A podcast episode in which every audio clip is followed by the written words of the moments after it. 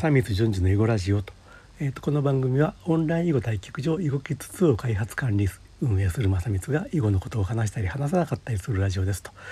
えっ、ー、と漫画かよっていうねツッコミがね思わず出てしまいましたというかえっ、ー、とね「軍部のペア号」という漫画が今月刊アクションにね連載されていて、えーと、つい先日、えーと、単行本第1巻が出たんで早速 Amazon でポチってね昨日ね読んだんですけどもね、まあ、これ本当に読んでてねもう何度もね漫画かよっていう いや漫画なんですけど、えーと、突っ込んでしまったということで「えー、と漫画かよその1」えーと、主人公のね野住軍部君高校1年生の男の子と,、えーと、天海希ちゃん1歳年下の美少女。この2人がですねあの、まあ、家庭のいろんな事情とかがあって2人でね、えーと、一つの家にね一緒に住んでると そうなんかまあ昔そういうそういう漫画いろいろあったような気がするんですけども、まあ、今もあるのかどうか知りませんけどももうまさにここが漫画家よという感じで。でのぞみちゃんがですねこの軍部君のことが好きすぎてもうそれこそ盗聴器をなんか軍部君に持たしたりとかねもう本当にストーカー的にね、えーと、軍部の君のことが好きだと、まあ、そういう設定になってますと。はい、それからですね漫画界をその2としてはこの2人のね肝心な囲碁能力というかこの辺がねあの、軍部君はねえっ、と2年前からプロの先生の弟子になってね、えー、いるんですけどもそこでね2年間一生もしてないって言うんですよ。一生もしてない。それも戦ってる相手がねその先生のとこに来ている3歳4歳の園児たちを相手に一生もできてないと。ででプロの先生にですね、えー、師匠にですね「お前な」と えっとここのペア語大会にこれから出てここで優勝できなかったらもうプロになるのは諦めろっていうふうにねえー、っと言われて、まあ、それでまあこのペア語が舞台になっていくんですけどもまあそんなえー、っと子供3歳4歳の子供にも一生できないプロを目指している主人公というね設定ね。えー、っとまあこれねあの必ずしも囲碁が弱いというわけではなさそうなんですよね。え、っとなんで勝てないかというと対局の時に極度に緊張してもう汗だらだらだらだら出るというのと,、えー、と黒3の5白4の6とか言ってもえーと頭の中で考えていることが無意識にこう口に出てしまうと,、えーと、思考が相手にダダ漏れっていうことでその辺をね園児たちにもつけ込まれて、えーと、あの勝てないというなんかそういう設定になってますと。での軍部君とペアを組むそののぞみちゃんの方なんですけども、えーと、彼女はねなんとね囲碁のルールも習ったことのない初心者なんですよ。初心者なんですけどもあるチート能力というかチート能力を発揮してですねえっ、ー、と囲碁の対局に臨むとですねえっ、ー、となんか結構いい手を打ってくるというなんかそういうねそのチート能力がどういうふうにして培われたかとかねその辺の設定もいろいろね面白いんですけども、まあ、そういう設定になっているとその辺がまあまさになんかえっ、ー、とチート能力で、えーとね、弱いはずなのになんかチート能力を発揮してなんか強い敵を倒していくというのがなんかまあいかにも漫画、まあ、倒していくのかどうか知りませんけども倒していくんでしょう、えーと、その辺がなんかちょっと漫画な感じがしますと。それから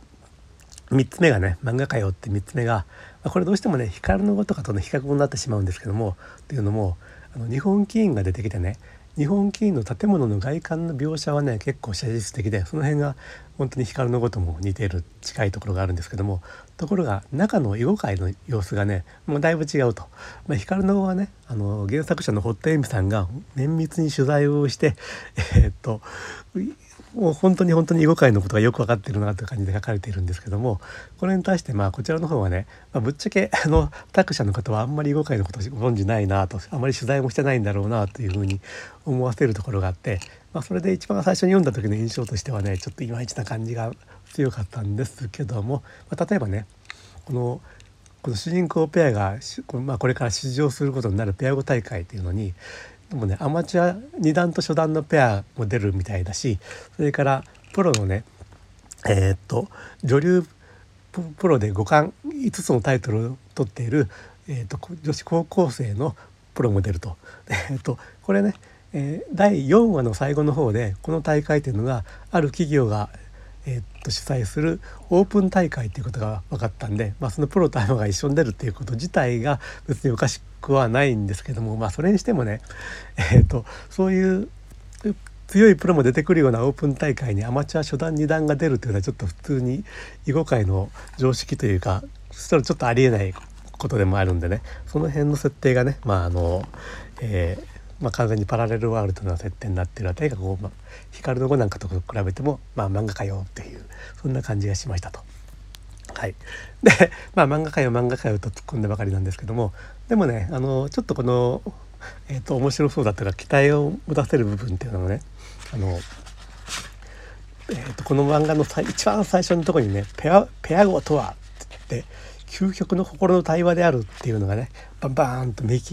見開きのページで、えー、大きくドーンと出てくるんですけどもその辺のね心の対話ペア語における心の対話囲碁における心の対話っていうものがね結構大きなテーマになってるのかなと。この主人公のまあ望軍武君っていうのがもともとその5歳の時に両親を事故に亡く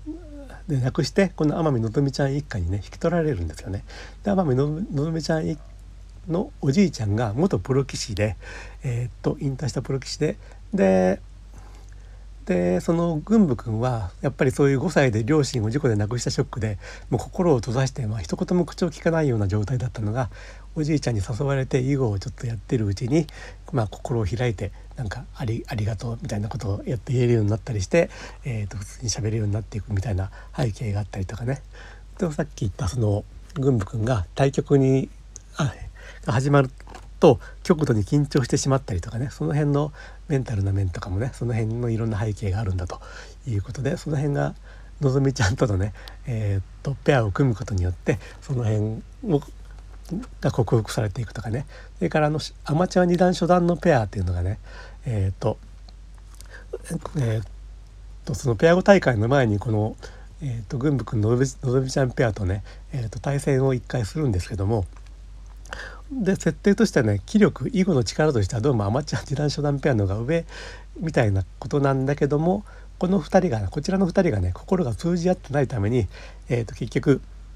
えー、と軍部君とのぶちゃんのペアのが勝ってしまうというね、まあ、そういうことも起こったりしてこういうねペア語とかね囲碁のこの心の対話という部分がね、えー、とフォーカスされてるというというのが、まあ、あのこれからの展開が楽しみなところでありますということで、えーと